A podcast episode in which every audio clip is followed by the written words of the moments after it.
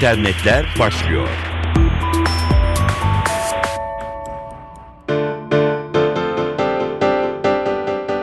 Sanal dünyanın öne çıkan gelişmelerini aktaracağız. Merhaba, ben Dilara Eldaş. Dünyanın en büyük mikrobloğu Twitter, 6 saniyelik kısa video servisi Vine'dan sonra şimdi de mobil müzik uygulaması geliştirmek için kolları sıvadı.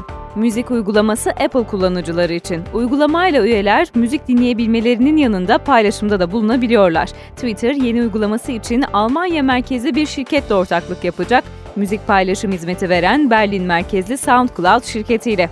Facebook'ta da benzer bir servis var ama henüz Türkiye'de aktif değil. Spotify adlı servis, Twitter'ın Apple için olan müzik servisinin Türkiye'de aktif olup olmayacağı da henüz bilinmiyor.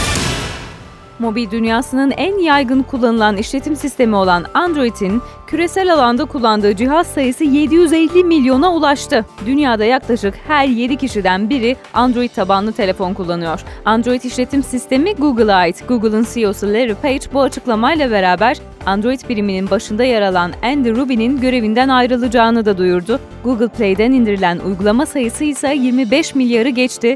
CEO Larry Page 10 yıllık bir çalışma için çok etkileyici bir ilerleme diyor bunun içinde. Yıl içinde satılan 700 milyonu aşkın akıllı telefonun %68'i Android kullanıyor iOS tabanlı akıllı telefonlar %19'lar seviyesinde kalıyor. Diyelim ama bu mukayese elbette eşitler arasında birinciyi bile seçmeye yaramaz. iOS tabanlı telefon dediğimiz zaman sadece iPhone'ları, Android tabanlı telefonlar dediğimiz zamansa Samsung'u, LG'yi, HTC'yi sayıyoruz ve listeyi uzatabiliriz.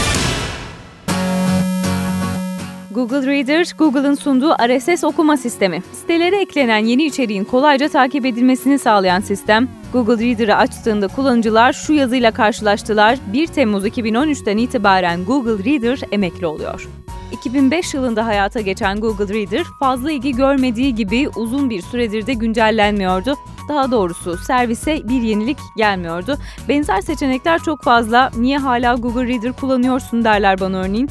Google Reader kullanıcılarının hizmetin sona ereceği tarihe kadar RSS listelerini yedeklemeleri gerekiyor. Google, Reader'ı kaldırmalarının gerekçesi olarak eskisi kadar ilgi görmediğini gösteriyor ve enerjilerini daha az sayıda hizmete ayıracaklarını belirtiyor. Ayrıca BlackBerry telefonları için olan Google Voice uygulama desteği de gelecek hafta sonlandırılacak vazgeçilen bir servis daha var. O da Snapseed. Snapseed ile fotoğraflarınızı düzenleyebiliyordunuz. Amerikan bazı internet haber siteleri bir RSS hizmeti olan Reader'ın kapatılmasıyla RSS protokolünün geleceği de tehlikeye girebilir diyor. Haber makalelerini düzenlemek için Google Reader kullanan üçüncü parti mobil uygulamalar da kendilerine bir alternatif bulmak zorunda kalabilirler. Aaron Swartz, Massachusetts Teknoloji Enstitüsü'nün bilgisayar ağını hacklediği suçlamasıyla açılan dava sürerken intihar etmişti. 14 yaşındayken haber takip sistemi RSS'in temellerini atan Swartz, adına verilecek ödülle teknoloji dünyası tarafından ölümsüzleştirilecek.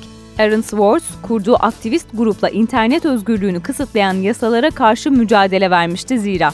Amerikan Kütüphane Derneği tarafından James Madison 2013 ödülüyle onurlandırılacak Swartz, Amerikan Kongresi Vekili Zoe Lofgren yaptığı açıklamada ödülün hükümet bilgilerine kamunun erişim hakkını savunan ve kamunun ulusal bilgilere erişme hakkını koruyan kişilere verildiğini hatırlattı. Lofgren, geçtiğimiz yıl kamunun hükümete bilgilerine erişimini güçlendirmek için yaptığı çalışmalarından dolayı aynı ödüle layık görülmüştü. Demokrat Parti vekili ayrıca Swartz'un ölümüne neden olan ağır yasaların hafifletilmesi için yasa tasarısı sunmuştu.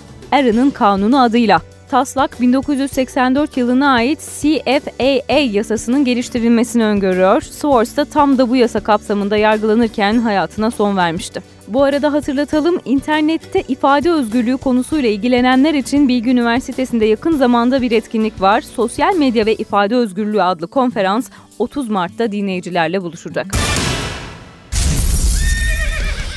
Ünlü yönetmen Tim Burton bu yıl 85.si düzenlenen Oscar ödülleri gecesinde ekranlara bir Samsung reklamıyla gelmişti. Bu reklamda sınırsız hayal gücünü konuşturuyordu Burton.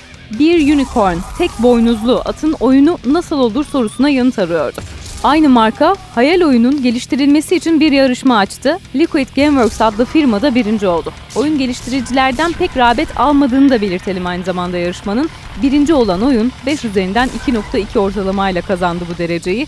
Oyunun adı Unicorn Apocalypse. Öyle çizgi filmlerindeki gibi bembeyaz sevimli bir at beklemeyin tüm engelleri aşıyor ve önüne gelene ateş ediyor. Unicorn Apocalypse adıyla bulabilirsiniz oyunu.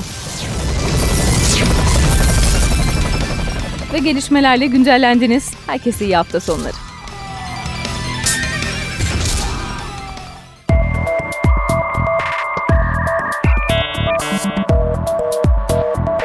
İnternetler sona erdi.